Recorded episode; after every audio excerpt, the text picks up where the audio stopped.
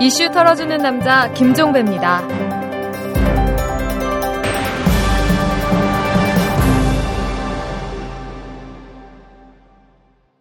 3월 20일 화요일에 보내드리는 이탈남입니다. 장진수 전 주무관이 오늘 검찰에 출석을 했습니다. 저희가 녹음을 하고 있는 지금 장진수 전 주무관은 검사실에 앉아서 조사를 받고 있을 텐데요. 떳떳하고 당당하게 조사를 받으시라고 애청자가 남긴 리뷰 하나를 소개해 드리겠습니다. 장진수 전 주무관이 어제 떨리는 목소리로 5천만 원을 받은 사실을 고백한 것을 두고 재밌는 라디오 진짜 재밌어라는 닉네임을 쓰는 분이 이런 글을 남겨주셨습니다. 너무 미안해하지는 마십시오. 주무관님의 용기가 진실을 밝히는데 엄청난 역할을 하고 있고 또 할 것입니다. 검찰에서도 있는 사실 그대로만 밝히시기를 바라며 응원하겠습니다. 이런 내용이었는데요. 자, 장진수 전 주무관께서 이 방송을 들으실지 안 들으시겠죠? 아무튼 이 메시지를 전해드리고요. 그리고 오늘 새 뉴스가 하나 나왔습니다. 저희가 어제 장성명 청와대 공직기강 비서관이 5천만 원을 장진수 전 주무관에게 전달한 사실을 폭로를 했죠. 그런데 서울신문이 이 돈의 출처가 국세청 간부라고 보도를 했습니다. 청와대 측 인사들과 공직윤리지원관실 출범에 깊이 관여했던 국세청 간부가 지난해 1월에 출처불명의 돈 5천만 원을 장성명 비서관 측에 전달을 했고 이 돈이 장진수 전 주무관에게 전달됐다는 내용이었습니다. 좀 더 추가적인 검증이 필요하긴 합니다만 이 뉴스가 사실로 밝혀진다면 그간 풀지 못했던 의문 하나가 해소됩니다. 장진수 전 주무관에게 전달된 돈의 출처 말이죠. 아울러 문제의 심각성은 더 커집니다. 청와대의 고용노사 비서관실, 민정수석실을 넘어서 국세청까지 가담했다라는 얘기가 되니까요. 범정부적으로 그리고 범권력적으로 진실 은폐에 나섰다라는 얘기가 되지 않겠습니까? 검찰의 재수사를 지켜보도록 하겠습니다. 아울러 저희 이탈남의 진실 규명도 계속될 것입니다. 자, 오늘은 민간인 불법 사찰과 증거인멸 사건을 잠시 내려놓고 한반도 나아가 국제사회의 뜨거운 이슈로 부상한 이 북한의 광명성 3호 발사 문제를 털어보도록 하겠습니다. 자, 털기 전 뉴스부터 전해드리고 시작하겠습니다. 새누리당이 오늘 이 비례대표 후보 46명을 발표를 했습니다. 민병주 한국원자력연구원 연구위원을 비례대표 1번에 그리고 김정록 한국지체장애인협회 중앙회장을 남성 비례대표 후보로는 첫 번호인 2번에 배치를 했고요. 박근혜 비상대책위원장은 11번을 배정받았습니다. 11번이면 금배지는 거의 따놓은 당상이라고 봐야겠죠. 민주통합당이 재벌개혁 정책을 발표를 했습니다. 이 재벌의 경제력 집중을 막기 위해서 순자산 대비 출자 총액 상한을 30%로 제한하는 내용의 출자 총액 제한제를 도입하고 재벌 총수가 소수의 지분으로 계열사 전체를 지배하는 구조를 개선하기 위해서 순환 출자를 금지하고 지주회사 행위 규제를 강화하는 내용입니다. 뭐 국민이 다 아는 내용이죠. 관건은 실천 의지입니다.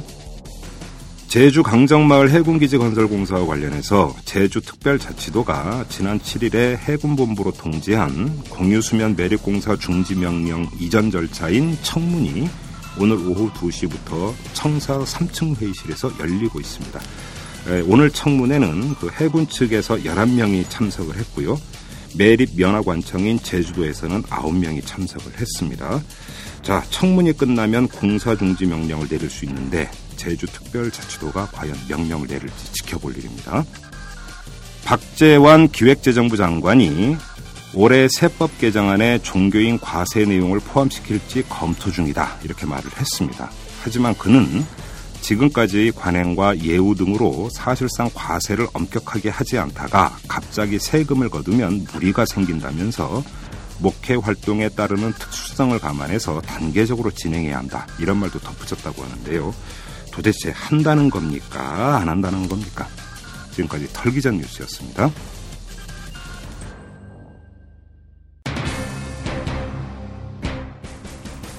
이번에 쏘아 올리는 광명성 3호는 그 궤도를 따라 도는 지구 관측 위성으로서 운반 로켓 운하 3으로 평안북도 철산군 서해 위성 발사장에서 남쪽 방향으로 4월 12일부터 16일 사이에 발사하게 된다. 우리 정부는 북한의 소위 실용위성 발사 계획이 탄도미사일 기술을 이용한 핵무기의 장거리 운반 수단을 개발하는 중대한 도발적 행위로 규정하고 대응책을 강구한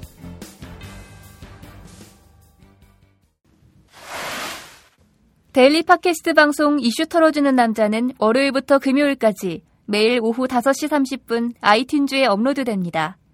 스마트폰에서 다운로드 하시거나 아이튠즈 또는 오마이뉴스 이털남 페이지를 통해서도 쉽게 들으실 수 있습니다. 털게 참 많은 세상이죠? 트위터 아이디 오마이탈탈로 많은 물음표 던져주세요. 이털남 아저씨가 시원하게 털어서 느낌표로 만들어드립니다. 북한이 김일성 주석의 100회 생일이 되는 4월 15일을 전후해서 광명성 3호를 발사한다고 발표를 했죠. 더 정확히 말하면 장거리 로켓인 은하 3호에 실용 위성인 광명성 3호를 탑재해서 발사한다라는 것이었는데요. 우리 정부는 말할 것도 없고 한반도 주변 열강들의 반응이 매우 예민합니다. 미국과 일본은 물론이고 중국까지 나서서 반대 입장을 밝히고 있는 거죠. 도대체 북한의 광명성 3호 발사가 어떤 의미를 갖기에 이 국제적인 파장이 이렇게 큰 것인지 제대로 한번 털어보도록 하겠습니다. 지금 제 옆에는 군사 전문 월간지죠. 디펜스 21 플러스의 김종대 편집장이 나와 계십니다. 자, 편집장님 안녕하세요. 네, 안녕하십니까. 네, 오랜만입니다. 네. 자, 이 광명성 3호 다시 네. 뭐이 국제적으로 한 뉴스가 되어버렸는데 네. 지금 어느 정도나 심각하게 이렇게 좀 국제적으로 상당히 예민한 반응을 보이는 건가요? 자, 이제 이란하고 북한입니다. 예. 어, 핵 개발을 하면서 미사일 개발을 동시에 추진하는 두 나라죠. 네네. 이제 세계적인 어떤 핵 확산, 음. 거기에 미사일 개발 예. 이런 예. 것들이 이제 병행이 될 때는 활과 화살이라는 핵과 미사일 시스템이 완성된다는 의미겠죠. 음흠. 핵무기만 있으면 뭐 하겠습니까? 운반 수단이 있어야 되죠. 그렇죠. 자, 화살을 운반할 수 있는 활이 있어야 되는데 음. 그것이 바로 장거리 미사일이 되는 거죠. 네. 이렇게 되면은 이제 어떤 그 글로벌한 차원에서의 어떤 어, 전략적 균형이 큰 변화가 있, 는 거죠. 음. 이제 그러면서 미국이나 서방 국가들은 깡패 국가 혹은 실패 국가들이 얘기하는 국가들이 이런 대량 살상의 무기를 손에 쥐는 순간 네. 이건 이제 전략적 균형의 심대한 위협이라고 보는 것이고, 음. 어, 예, 이걸 반드시 이제 저지하겠다는 입장입니다. 이게 이제 이 핵 확산을 저지한다는 것과 미사일 확산을 저지한다는 것은 어떤 동전의 앞뒷면입니다. 음. 그런데 지금 이 광명성 3호가 다음 달에 발사된다 그러면은 지금 북한이 계속하고 있는 우라늄 농축이라든가 또 그동안의 플러토늄 어떤 예. 그 제철이라든가 이런 어떤 그 핵 개발의 정도와 병행이 됐을 때 엄청난 시너지 효과가 있습니다. 예. 단순히 미사일 문제가 아니죠. 음. 이렇게 되면 이제 이제까지 북한과 미국 간에 또는 북한과 어떤 국제사회 간에 있었던 모든 문제 중에 핵심 중의 핵심이라고 할 수 있는 이 어떤 그 핵과 미사일의 어떤 확산으로 네. 동아시아의 어떤 지각 변동이 일어날 음. 수도 있는 이게 굉장히 중대한 사태가 될 수 있는 거죠. 그런데 지금 북한 같은 경우는 이것은 실용위성이다. 네. 순순히 이거 과학 영역이다 이렇게 주장을 하고 있잖아요. 자, 이제 그 미사일이라고 얘기하는 건 탄두의 그 어떤 그 이렇게 타격을 가할 수 있고 살상을 할 수 있는 탄두가 장착되면 미사일이고 네. 여기에다가 인공 위성을 실어버리면은 음. 이거는 이제 실용 위성이 되는 거죠. 네. 이렇게 보면은 같은 기술입니다. 아. 이 로켓 기술이라는 게 핵심이고 앞에 뭘 실었느냐의 차이니까. 예. 이럴 경우에는 언제든 미사일로 전용이 될 수 있다고 보는 거죠. 음. 자, 그런데 이제 북한이 뭐 위성 통신 강국도 아니고 네. 또뭐 어떤 그 위성 사업을 하기 위한 어떤 인프라가 있는 나라도 아니니까 예. 사실상 이것은 미사일로 전용될 수 있는 군사적 목적이, 목적이, 있다 예. 이렇게 보는 거죠. 그렇습니다. 그러니까 예. 이제 우리나라 같은 경우도 지금 러시아와 합작을 해서 인공위성을 이제 자체적으로 쏘아올리는 거 몇 번 실패는 했습니다만 계속 네. 추진을 했지만 국제사회에서 그거에 대해서 뭐 제재라든지 이런 것은 없었어요. 그런데 네. 이제 북한 같은 경우는 상당히 지금 예민하게 반응을 하고 있는 이유가 이제 그러니까 실제적인 목적이 뭐냐 이 차이라고 보면 되는 건가요? 그렇습니다. 우리나라의 경우에는 미사일을 가질 수가 없습니다. 장거리 미사일을. 어. 한미 간의 미사일 협정이 있어서 300km 이상의 사정거리를 가진 그렇죠. 미사일은 아예 보유 자체가 금지돼 있고 예. 이것이 끝이 아니라 국제적으로는 MTCR이라고 하는 미사일 기술 수출 통제 제도가 있어요. 음. 이전 세계의 위성을 갖고 싶고 로켓을 가진 나라들의 적극적으로 기술 지원을 해주되 네. 일정 사정거리 이상의 어떤 탄도 중량을 가진 로켓을 가지지 못하도록 또 반대로 사찰을 하고 제재를 합니다. 음. 이 국제 이런 어떤 시스 regime을 갖다가 MTCR이라고 하는 거거든요. 예. 우리나라는 두 가지에 다 저촉을 받고 있기 때문에 예. 자체적으로 이런 어떤 장거리 로켓을 갖는데 한계가 있고 또 우리가 뭐 나로 위성을 발사했다, 무궁화 위성을 발사했다 하는 것도 우리 기술로 발사한 게 아니라 외국 기술. 외국 기술에 의존해서 그렇죠. 발사한 거죠. 예. 그러므로 이제 한국은 이 분야의 발전이 상당히 원천적으로 제한돼 있다고 볼 수 있습니다. 그러니까 결국은 북한 입장에서는 대륙간 탄도미사일, 네. 그러니까 ICBM이라고 부르는 네. 그것을 개발하기 위한 목적이라 이제 이렇게 이제 국제사회는 바라보고 있다라는 건데 네. 일단 그렇게 간주를 한다 하더라도 사실은 지금까지는 한 번도 성공을 하지는 않았습니다. 예, 성공 못했습니다. 예. 지금까지 세 번 쐈습니다. 예. 98년도, 2006년도, 2009년도 세 예. 번 쐈는데 예. 문제는 그 비행 거리가 조금씩 늘어났어요. 아. 그 중에서 맨 마지막에 2009년에 발사했을 때는 예. 3,200km를 날아갔는데 예. 이게 뭐냐면 우주궤도 진입 진입 직전에 실패한 겁니다. 어. 그러면 저기 조금만 더 성능이 개량이 된다면 음. 우주에 올려놓을 수 있는 거죠. 그러면 대륙간 탄도 미사일이라고 하는 게 일단 그 우주 공간으로 쏘아 올려서 다시 대기권으로 진입을 해서 그렇죠. 관역을 향해서 날아가는 그렇습니다. 이런 미사일 예. 시스템인 거죠. 그렇죠. 우리가 이제 북한이 뭐 3,000km까지는 미사일을 발사할 수 있다 하더라도 네. 어, 성층권 이상의 우주로 진입해서 다시 대기권으로 진입했을 땐 1만 킬로도 날아갈 수 있단 말이죠. 네, 그렇죠. 그런데 지금 미국 해안까지 약 8,000km로 봤을 때 네. 우주를 해서 가속도가 붙은 미사일은 미국 해안까지 20분이면 도달합니다. 어허. 이랬을 때 미국이 여기에 핵무기를 실어가지고 장거리 ICBM을 발사했을 땐 심각한 위협이라고 볼 수밖에 없는 어, 거죠. 그럼 이번에는 성공 가능성이 상당히 높은 곳으로 지금 관측을 하고 있다는 이야기네요. 작년 1월에 예. 게이츠 당시 국방장관이 뭐라 그랬냐면은 앞으로 북한이 4, 5년 내에는 ICBM을 가질 것 같다. 어허. 자, 이게 뭐냐면은 그 이명박 정부가 출범한 이후에도 미국이 촉각을 곤두 세우는 것은 북한의 미사일이 우주 궤도 진입을 목전에 두고 있다는 이러한 어떤 정보 평가였습니다. 음. 네. 그런 것이 다음번에 미사일 발사에서 성공하지 않겠느냐. 예. 이런 것들을 계속 문제 제기를 해왔던 것이고 이번에 예고된 어떤 발사는 상당히 뭔가 좀 보면 북한이 자신감 있게 나오고 있어요. 어. 외국 뭐 기자들 다 초청하겠다. 뭐 전 세계 위성 공개 어, 저 중계 방송하겠다. 저렇게 자신감이 있다는 거는 이번에는 무언가 성공할 수 있다는 자신감이 있다는 거 아니냐. 아. 사실 이 부분은 서방 세계가 예의주시했던 부분이기 때문에 네. 어, 이번에 성공할 가능성도 우리가 충분히 그 고려해야 된다고 봅니다. 그러면 자 성공을 한다고 가정을 해놓고 네. 만약에 북한이 그 이 발사를 성공을 하면은 어떤 상황이 연출이 되는 겁니까? 자, 이제 그 장거리 핵미사일 ICBM이라는 건 전 세계 뭐 가진 나라가 극소수죠. 네. 자, 이런 어떤 그 장거리 미사일 시험이 어떤 의미가 있느냐는 이란의 사례를 보면 알 수 있습니다. 예. 이란이 최근에 장거리 미사일 시험에 성공했어요. 예. 또 핵 개발을 병행하니까 당장 이스라엘이 뭐 이란을 폭격한다는 얘기 나오고 있고 그렇죠. 허구한 날 외신 보면은 미국하고 이란 간에 뭐 언제 분쟁이 곧 일어날 것처럼 네. 이런 어떤 그 불안이 굉장히 조성이 되는데 이 부분은 북한에도 똑같은 거죠. 음. 더군다나 이란하고 북한은 핵미사일의 상호 커넥션이 형성이 돼 있단 말이죠. 네. 그러면 이게 떨어진 문제가 아닙니다. 이게 어. 다 같이 그, 어, 연결이 돼서 돌아가는 문제라고 봤을 때 저 중동의 위기가 바로 우리한테는 강 건너 불이 아니라 발등에 불이게 되는 아하. 거죠. 이번에 이제 이란에 이어서 북한이 성공하게 된다면 미국이 국방정책의 최우선 순위는 음. 이란과 북한의 위협을 차단하고 제거하는 데 맞춰질 겁니다. 아. 거기에다가 뿐만이 아니고 중, 저, 특히 이제 이럴 때마다 요란 없이, 요란을 아주 원 없이 떠는 나라가 일본이죠. 일본이죠. 예. 저 2009년에 그 북한이 로켓 발사했을 때 동경 시내에 패트리어트 미사일 배치해 놓고 예. 여차하면 요격하겠다고 얼마나 요란 떨었습니까? 예. 이게 일본의 어떤 재군비 강화의 어떤 명분이자 지렛대로 작용이 되고 예.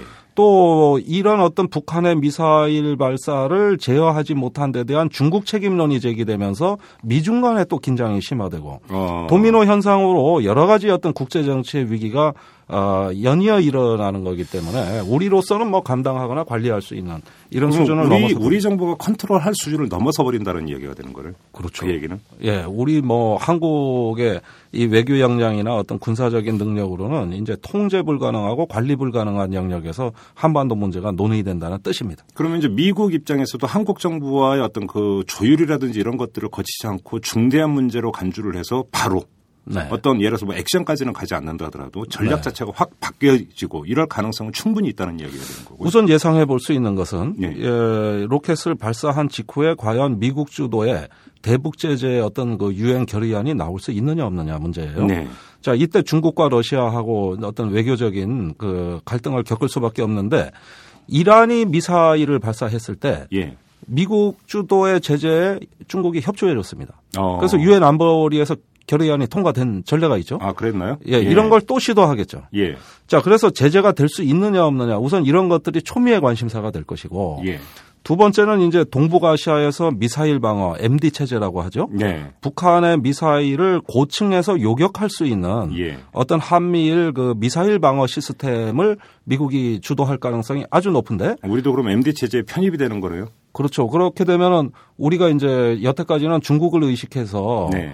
어, 참여를 유보해 왔다고 할 수 있는데 한국이 거부할 수 있는 명분이 약화되니까 네. 이럴 경우에 이제 새로운 어떤 그 군비 경쟁 예. 내름대로 어떤 동아시아의 새로운 어떤 군사적 긴장을 예상해 볼 수 있겠고요. 예. 그 외에도 이제 한국 자체적으로도 어떤 그 북한에 대한 보다 적극적인 그 군사 행동 내지는 군사 전략을 촉구하는 음. 이러한 어떤 국방 정책의 변화도 예상됩니다. 네. 예컨대 한국의 미사일 사정거리를 300km로 제한되어 있는 게 부당하니까 사정거리를 늘리겠다든가 그런 주장이 보수 쪽에서 계속 있어 왔죠. 이건 정부 차원에서도 있습니다. 예. 예. 어, 또 우리가 핵 발전소 재처리를 못 하고 있는데 음. 그 핵 발전소의 어떤 폐기 연료를 재처리해서 잠재적 핵 능력의 옵션을 갖자는 여론이 굉장히 강화될 것이고 네. 이런 어떤 그 현상은 또 대만의 어떤 핵무장을 자극할 수 있는 사안이고 완전 도미노구만요, 완전히. 이게 사실 그 일반 재래식 무기하고는 차원이 다른 문제입니다. 이런 것들은 국제 정치를 바꿔놓는데 이 현대 냉전 이후의 국제 질서는 주로 핵무기를 중심으로 형성돼 있어요. 아. 여기서 이제 국제 정치의 억제라는 개념, 어, 또 냉전이라는 개념 여러 가지가 나오는 거니까 이제 이것은 한반도 군비 경쟁의 최종 단계라고 보면 되겠습니다. 아, 그래요. 아, 예. 자, 여기서 그 지금 중국 정부도 반대 입장을 표명을 했는데 네. 중국이 중재자 역할을 할 여지도 별로 없다고 보십니까? 그러면? 여태까지 세 번 북한이 발사할 때마다 중국은 어, 이것을 사전에 어떤 어, 차단하거나 조정하는 능력을 발휘하지 못했습니다. 음. 우리가 뭐 북한에 대한 중국의 영향력이 상당할 거라고 다들 보시지만은 의외로 예. 어, 사실은 북한의 어떤 어, 주권에 해당되는 사항에 대해 중국의 영향력이 그리 크지 않다는 거죠. 아. 자, 이 미사일 문제는 어, 제가 거듭 말씀드립니다만 이건 국가의 주권입니다. 음, 어, 그렇죠. 예, 우주 예. 개발은 국가의 주권이에요. 그렇죠. 핵 개발은 북한도 NPT 체제라든가 국제 원자력 기구를 통해서 많이 제재받는 게 있습니다. 그런데 MTCR에 북한은 가입을 안 했거든요. 어. 그러면은 북한이 미사일에 관한 문제는 주권이라고 보고 있는 거고 이건 사실 할 말이 없습니다. 단지 그 북한의 그 미사일 발사에 에, 국제사회가 목소리를 낸 거는 유엔 결의 1718호. 이게 이제 2006년에 통과된 건데 그거는 그야말로 어떤 안보리 결의안인 것이고 음. 이런 어떤 선언적으로 우리가 그 북한에 대해서 촉구를 할 수 있겠습니다만은 어떤 법과 제도, 규범으로서 통제할 수 있는 수단이 없습니다. 왜냐하면 그래요. 북한 주권이니까. 어. 자, 그런데 자, 북한이 설령 어떤 로켓을 개발을 했다 하더라도 예. 그 핵을 이제 소형 핵탄두로 만들 기술이 없으면 그렇죠. 사실은 그 로켓이 무용지물 아닙니까? 군사적인 차원에서는. 예. 근데 지금 거기까지 가 있다라는 확증은 없지 않습니까?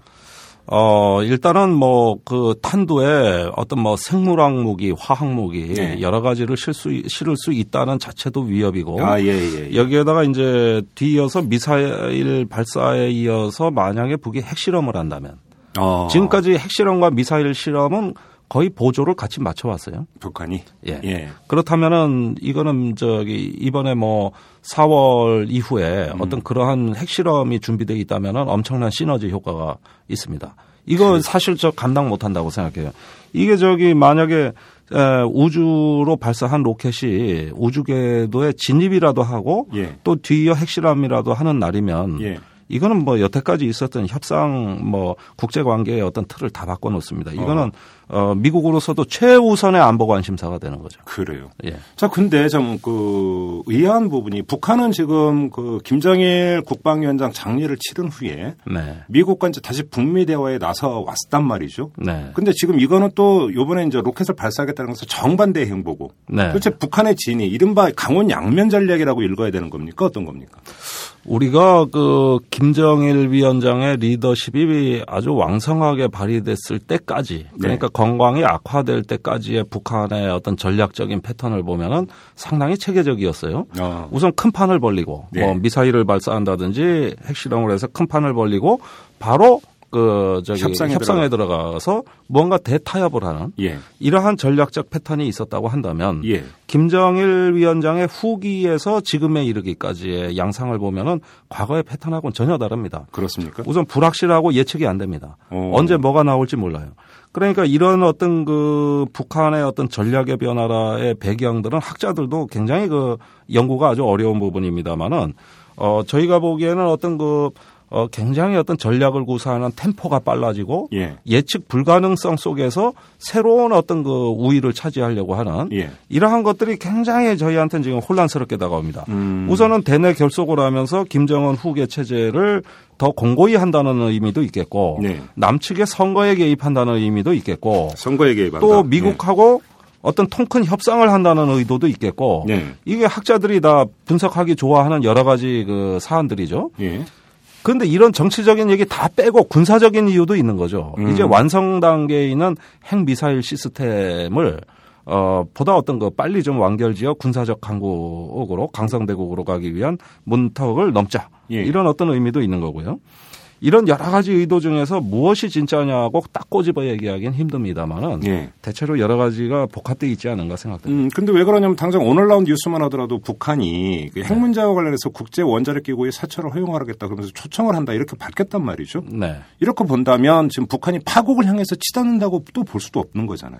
그러니까 핵과 미사일을 각기 다른 two track으로 접근하고 있는 거죠. 음. 자, 원래 옛날에는 저 올브라이트 미국 국무장관이 클린턴 정부 말기에 미국을 방문했을 때 그 올브라이트 장 저기 장관 앞에서 그 모란봉 경기장에 카드 섹션을 하는데 예, 동영상으로 예. 미사일 발사하는 맞아요, 장면을 맞아요. 보여주면서 예, 맞아요. 김정일 위원장이 뭐라 그러냐면 저것이 우리 공화국이 발사하는 마지막 미사일이다. 이래 얘기했거든요. 그때는 미사일 모라토리엄. 음. 우선은 미사일을 먼저 묶어두면서 서방과 협상하는 예. 이런 형식이었다고 한다면 예. 지금은 미사일을 발사하면서 이 핵 부분에 대한 어떤 그 저 동결 핵 내지는 모라토리엄 모라토리엄입니까? 예. 이번에는? 이번에 반대로 됐어요. 어. 자 이런 어떤 그 양면 전술 또는 투트랙 전술이 있는 것 같아요. 그러면은 지금은 따로 가지만 언젠가 핵과 미사일이 합쳐지는 날이 이게 네. 가장 이제 어떤 그 결정적인 변곡점을 넘어서는 때라고 할 수 있습니다. 만약에 그런 시기가 온다면 이제는 없애기 어렵습니다. 이제 시간이 얼마 없어요. 저기 그게 이제 어떤 체제 유지의 상징이 되는 날은 없애고 싶어도 북한 체제가 이것이 하나의 체제의 상징이고 권위가 되는 날은 없앨 수 없습니다. 그러니까 지금 그 얘기는 이제 북한이 명실공히 핵 보유국으로 선언되는 날 네. 그걸 말씀하시는 건가요? 그렇습니다. 뭐 외국은 인정 안 하겠지만 자기들이 그 선언을 하고 네. 이미 사실 선언은 했어요. 그러지만은 누가 봐도 핵보유국으로서 어떤 요건을 갖춘 날이죠. 음. 자, 우리가 뉴욕에 가면 자유의 여신상이 있습니다. 그 네. 경제적 가치로 환산됩니까? 안 됩니다. 이런 것들이 그 북한의 어떠한 이익을 주건 말건 하나의 상징이 됐을 때, 네. 그랬을 때는 이제는 우리가 핵과 미사일을 개발 중인 북한과 평화를 얘기했다면 네. 이제는 가진 북한과 어, 평화를 얘기해야 되는 거죠.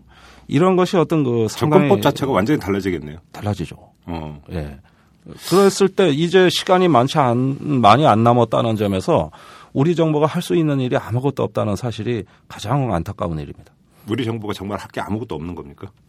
아니 지금 남북 관계나 어떤 그 국제 사회에서 한국의 발언권 어떤 여러 가지 그 상황으로 봤을 때 한국 정부가 발휘할 수 있는 지렛대가 전혀 없죠. 남북 관계는 한 라인도 다 끊어졌죠. 네. 또 우리가 북한의 경제에 어떤 그 작용할 수 있는 어떤 경제적 지렛대도 없고요. 예. 어, 또 뭐, 그 외에도 어떤 그, 지금 남북 관계가 이렇게 악화된 상황에서 음. 매일 뭐 신문 펴면 안보 정국인데 네. 이런 상황에서 어떤 우리가 북의 어떤 그 진의를 전달하고 마쿠 협상을 할 수 있는 수단이 없어졌습니다. 음. 즉 남북한은 같이 벼랑 끝으로 갈 수밖에 없는 전술이고 네. 그 벼랑 옆에 있는 완만한 언덕으로 같이 협상하며 이동할 수 있는 이 수단이 없습니다. 네. 어, 후르시 초프의 체면을 케네디가 세워주면서 어떤 벼랑 끝에서 탈출했는데 예. 이런 어떤 위기 탈출, 어떤 그 저기 하나의 위기를 관리할 수 있는 옵션이 한국 정부가 전혀 없다는 거죠. 아, 어, 그래요? 이게 굉장히 지금 우리로서는 아주 최악의 상황이죠. 그 지금 이제 뭐 여러 이제 그 그럼 북한이 김정은 체제가 왜 이 타이밍에 지금 미사일 발사를 추진하는가 여러 가지 이제 그 측면에서 짚을 수가 있어요. 지금 언론 보도를 종합을 하면 네. 그때 이제 그 김일성 주석의 이제 100개 생일을 맞고 거기다 당 대표 저행과 뭔가 또 이- 있다면서요. 예, 그 예. 즈음에 예. 이러면서 김정은을 명실공히 지도자로 옹립하기 위한 퍼본과 이벤트 아니냐 이런 분석도 있고 음. 또 뭐 일각에서는 이게 이제 그 남한의 선거에 개입하려고 하는 측면도 있다 뭐 이런 이야기도 나오고 있고 네. 뭐 여러 가지 이야기가 나오고 있는데 네. 지금 일단 좀 그 궁금한 것 중에 하나가 아까 그 김종대 편집장께서도 선거 개입 이- 여지 의혹 네, 이거에 대해서 네. 언급을 하셨는데 네. 그 점을 좀 한번 짚어봤으면 좋겠는데요. 이걸 짚기 위해서 먼저 이걸 여쭤봐야 될 것 같습니다. 네. 실제로 발사하는 시점은 4월 중순입니다. 근데 발사하겠다고 발표한 시점은 3월 중순이고요. 예. 한 달의 갭을 뒀는데 네. 그 전에도 이 정도의 어떤 시간 여유를 두고 발표를 했었던가요? 아, 뭐, 물론 2009년에도 4월 달에 발사했고 2006년 7월에도 발사했고 했는데 다 선거 때가 아닌데 네. 이번 경우에는 어, 이상하게 또 이게 저 국회의원 총선 직후가 돼 버렸습니다. 4월 11일이니까. 그렇죠. 그리고 태양절이 4월 15일이고 이렇게 연결되는 어떤 그 어, 시점이 돼 버렸는데 물론 이건 우연의 일치입니다. 어, 태양절 행사는 원래부터 예정이 돼 있던 것이고 뭐 생일이야 뭐 바꿀 수 없는 거니까. 그렇죠. 이때가 어, 북한은 오래전부터 강성대국의 문턱을 넘는 해, 예. 진입을 하는 해라고 여러 차례 표방이 되어 있기 때문에 음. 어쩌면은 우리 선거 문제는 변수고 북한의 어떤 그 예정된 스케줄은 상수였던 것 같습니다. 네. 자, 그런데 문제는 그 4월 총선이 그 직전에 있고 또 그 직전에는 해관보 정상회의가 있어요. 그렇죠. 어, 이런 어떤 그 남측의 어, 연이은 어떤 국가적 대사가 예견된 시점에서 이것이 선거에 미치는 영향은 어렵지 않게 예상할 수 있습니다. 당연히 안보 정국 하에서 선거를 치를 수밖에 없죠. 그런데 여기서 좀 일단 이해가 안 가는 게 네. 북한은 지금까지 계속 이명박 정부를 향해서 무슨 역적 패당이라는 이런 표현까지 써가면서 맹공을 퍼부었습니다. 네. 그런데 이 그 남한의 총선을 앞두고 미사일 발사를 그 발표를 하고 이렇게 돼서 안보 정국을 조성을 한다면 네. 북한 입장에서는 이명박 정부와 지금의 이제 집권 여당을 도와주는 결과를 빚게 되는 건데 결과적으로는 그렇죠. 근데 그게 어떻게 선거 개입이 될 수 있을까요? 그 점은 참 우선 경험적으로 한번 얘기해 보면은 예. 우리가 선거 때마다 북한 위협이 고조됐잖아요. 북풍이란 게 종종 있었죠. 종종 있었던 일이고 예. 한 번도 북한은 이 남측의 어떤 그 민주 진영 또는 어떤 진보 진영을 도와준 적이 없는 것 같습니다. 특히 선거 때. 그러니까 양쪽 정권이 어떻게 저렇게 궁합이 착착 맞을까? 손발이 척척 맞을까? 어. 아니 뭐 저기 선거에 개입하고 싶어하는 북한이나 예. 그걸 활용하고 싶어하는 남측 정부나 예. 이게 저기 한번 이게 맞아 떨어지기 시작하면은 네. 어떻게 보면 어 남북한 정권이 어떤 진보를 고립시키는 예. 이런 현상이 경험적으로 너무 많이 보여졌다는 데 대해서 결과적으로. 예, 예. 당혹스러울 수밖에 없죠. 예. 사실 북한은 북풍을 막으려는 남측 세력과 네. 북풍을 도모하려는 어떤 그 보수 세력의 정보를 다 알고 있습니다. 그러니까 이게 다 종합돼 있는 유일한 단위가 북한이라고 할 수 있어요. 그렇습니까? 그렇다면은 이 언젠가는 뭐 북한발 정계 개편이 있을지 아니면 뭐 저쪽에서 이걸 또 이용할지 이런 건 알 수가 없죠. 그러나 이 남측의 보수 세력과 왠지 적대적인 의존 관계 또는 어떤 그 공조가 있었다는 거는 우리나라 분단 체제의 가장 아이러니한 측면이에요. 적대적 의존 관계라는 게 참 형용 모순인데 정말 네, 네. 그 결과론적으로는 그랬어요. 네. 예. 미소 냉전 시대부터 바로 이게 냉전의 산물이죠. 네. 어떤 면에서는 그 어, 미소의 어떤 그 양쪽이 서로 어떤 그 거울을 쳐다보듯이 비슷하게 발전한 거 아니겠습니까? 네, 똑같이 네. 핵 무기 그렇죠. 뭐또 재래식 무기 증강하고 예. 이러다 보니까 이상하게 어떤 적대적 상대를 닮아가는 현상. 그러니까 옛말에 싸우면서 닮아간다라고 욕하면서 닮아간다고 그러고. 예. 그렇죠. 뭐 거울 영상 효과라고도 하죠.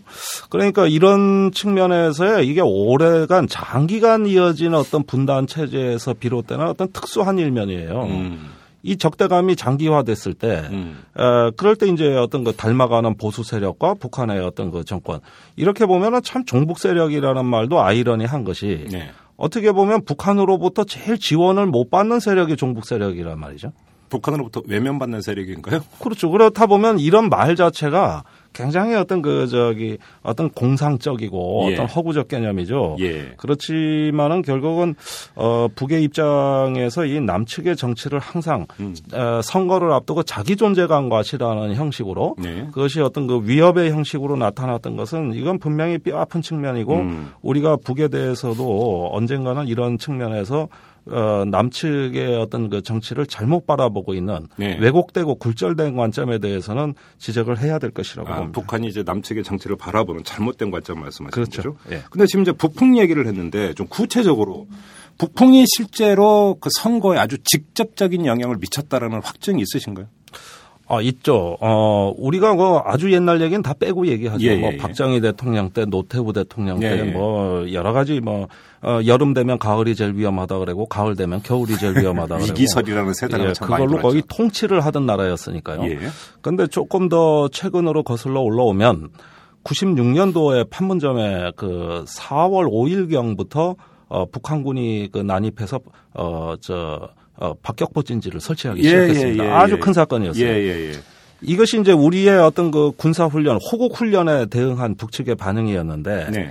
호국 훈련 얘기는 쑥 빼고 북한의 위협만 강조하면서 예. 이걸 위기로 전쟁 위기로 몰고 가면서 미국에 졸라댔습니다. 이 대북 경계 태세 워치콘을 격상시키자 그랬고요. 예. 이런데 미국은 이건 위기가 아니라 그랬는데 음. 우리가 우겨서 결국은 격상이 됐죠. 네. 그런데 이 사건의 이면에는 당시 유종화 청와대 외교안보 수석이 합참 작전본부에 직접 전화를 해서 예. 합참의 브리핑이 마음에 안 든다. 어. 보다 이걸 조금 더 저기 충격적인 충격적으로 아, 북한의 기자들한테 도발을. 예. 북한의 도발을. 예. 이렇게 좀 저기 저 제대로 브리핑 하라는 지시를 합니다. 전화가 계속 오죠. 어. 4월 5일 이후로 세 번이 더 옵니다. 예. 그런데 4월 5일 날부터 워치콩 격상이 검토됐다 그랬는데 그날이 이제 당시 국방장관 이양호 장관이 그 연설을 써서 나중에 화제가 된 린- 린다 김 사랑하는 린다에게 예, 예, 예. 예, 당신을 사랑하는 엘로부터 이렇게 끝나죠.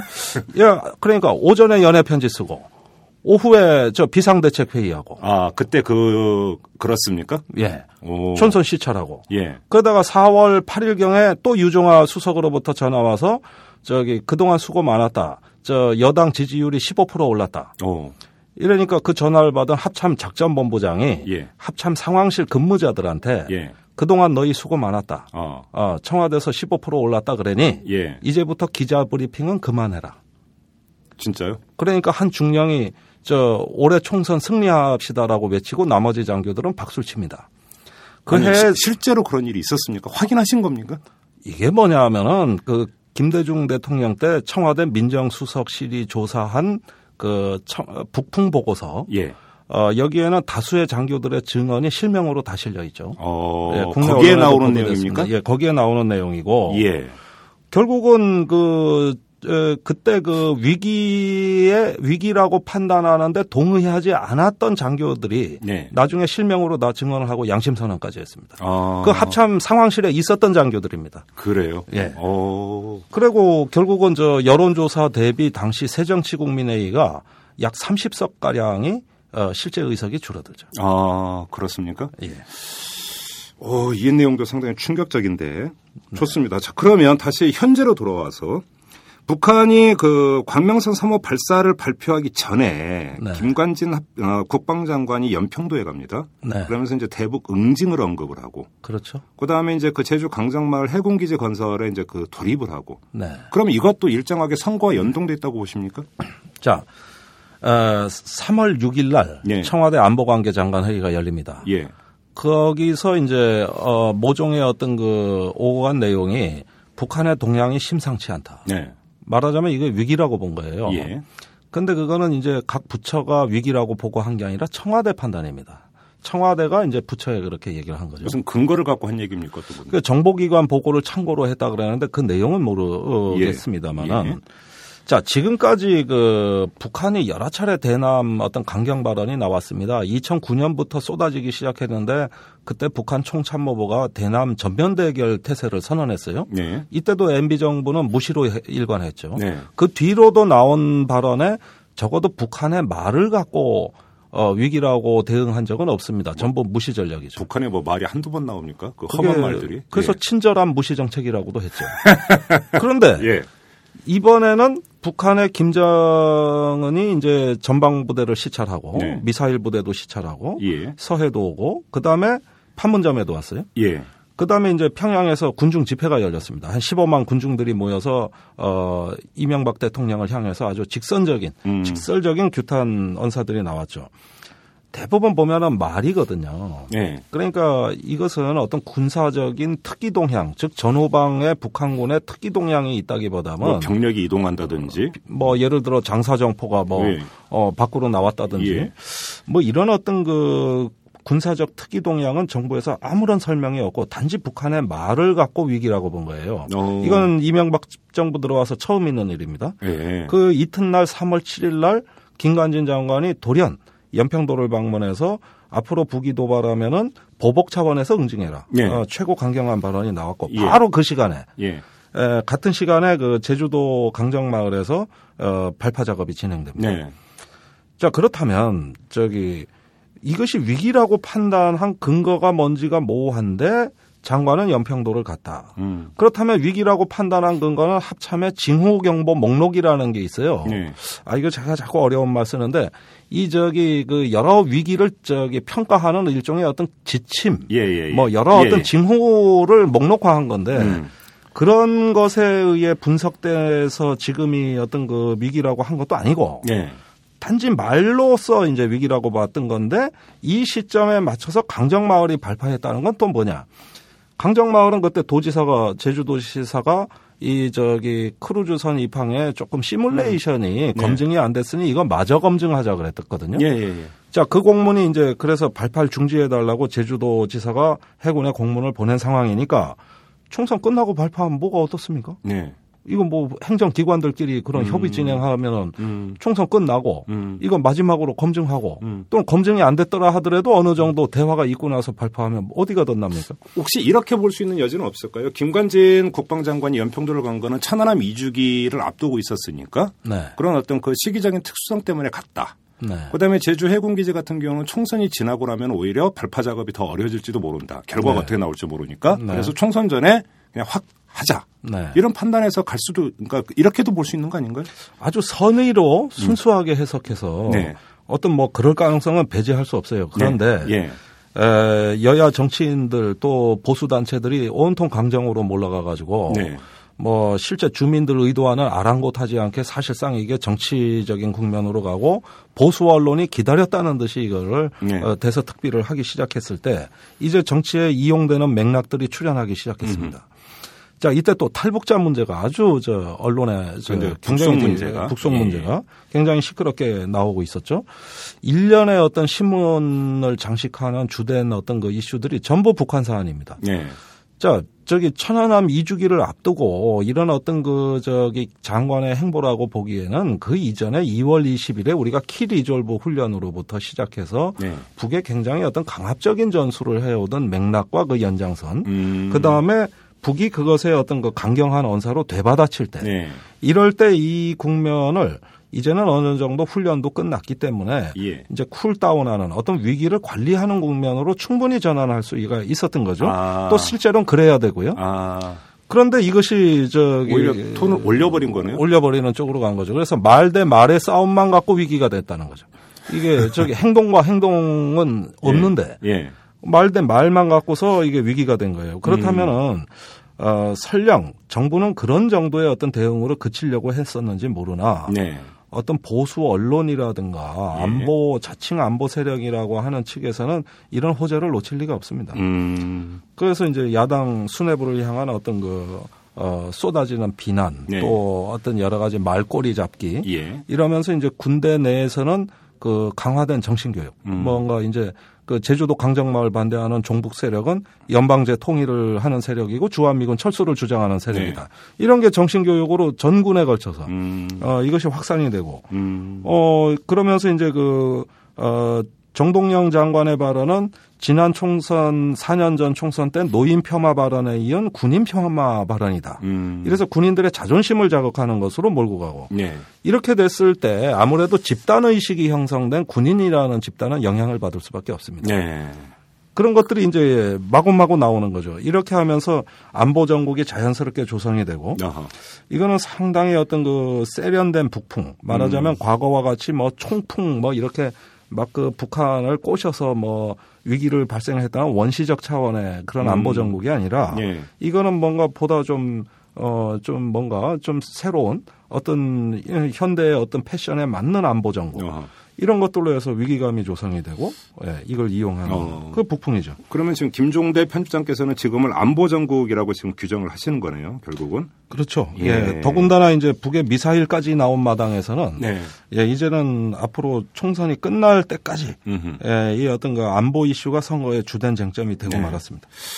근데 과연 지금 정말로 그런 의도를 가지고 안보 정국을 조성을 했는지 이것도 좀 따져봐야 되는 문제고 설령 그렇다 하더라도 과연 그들의 의도가 선거 결과에 그대로 투영이 될지도 사실은 좀 지켜봐야죠. 이제 단적인 예가 2010년 지방선거가 6월 2일에 있지 않았습니까? 근데 네. 이제 그 전에 그 이제 천안함 사건이 터졌고 그래서 이제 그 지방선거까지 그게 쭉 이어졌음에도 불구하고 사실은 오히려 이제 안정희구 심리가 많이 발동을 했다. 지방선거 때. 네. 그래서 이제 그 여당의 패배로 나타났던 그 결과를 보면은 네. 과연 의도했던 대로 과연 이제 그것이 이루어질 것인가 이거는 좀 지켜봐야 되는 문제인 거고요. 그렇죠. 예, 예.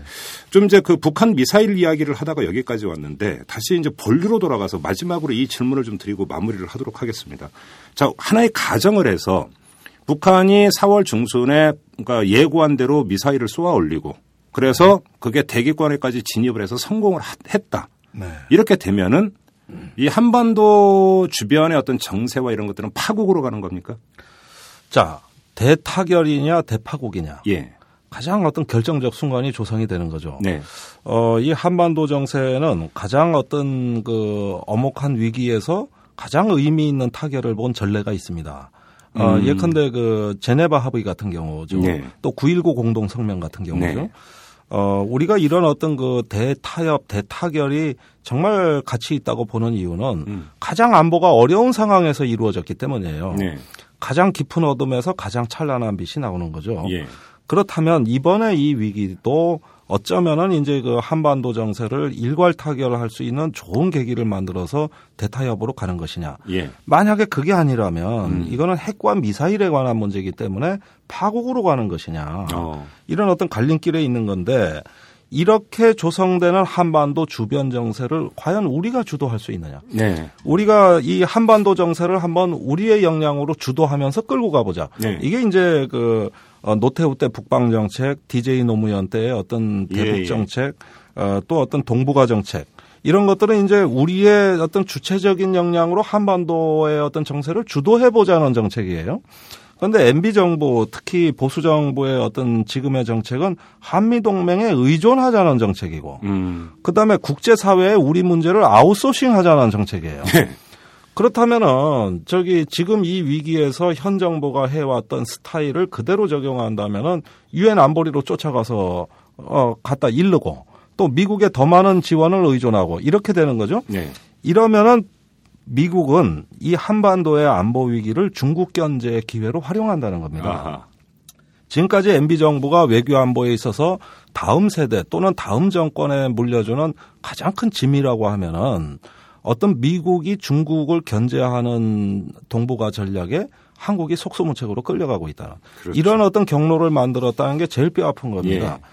이것이 아니라면은 우리 한국이 주인이 되고 주체가 돼서 우리가 한반도 정세를 주도해 보자고 하는 건데 네. 그러려면 남북 관계를 풀어야 되고 또 한중 관계를 더 도모해야 되고 어떤 여러 가지 어떤 그 외교적 역량을 발휘해야 되는 겁니다. 그런데 음. 지금은 그런 점에서는 어떤 동맹 의존 일변도로 간다고 하는 어떤 그 빛의 그 이면에 있는 그림자에서는 바로 이런 주도권 상실, 음흠. 상황에 끌려가는 존재, 예. 상황 주도자가 아니라 수동적 행위자로서 이제 그 전락이 된 이것이 가장 어, 심각한 문제라고 할 수 있겠습니다. 알겠습니다. 지금 북한의 미사일 한 발이 한반도 주변 정세를 상당한 불투명하고 상당히 극심한 그 혼란 상황으로도 몰고 갈 수 있다. 이런 이야기로 좀 정리를 해야 될 것 같은데요.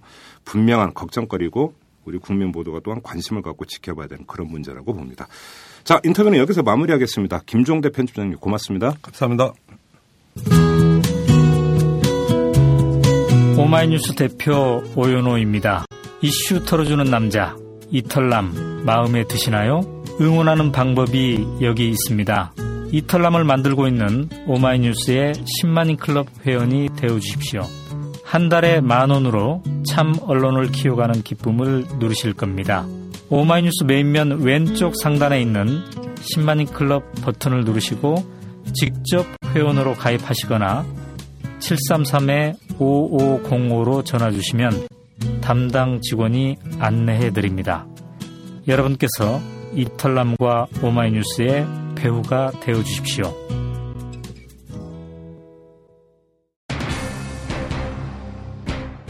북한의 광명성 3호는 한반도 정세를 위기로 몰아넣는 악재임에 분명합니다. 그런 점에서 북한의 계획을 비판을 하고 재고를 요구를 합니다. 더불어 우리 정부에도 한 말씀 드리죠. 김종대 편집장은 지금을 안보 정국으로 규정을 했는데요. 지금 그럴 때가 아닙니다. 오히려 대북 협상력을 높여서 위기를 관리할 때입니다.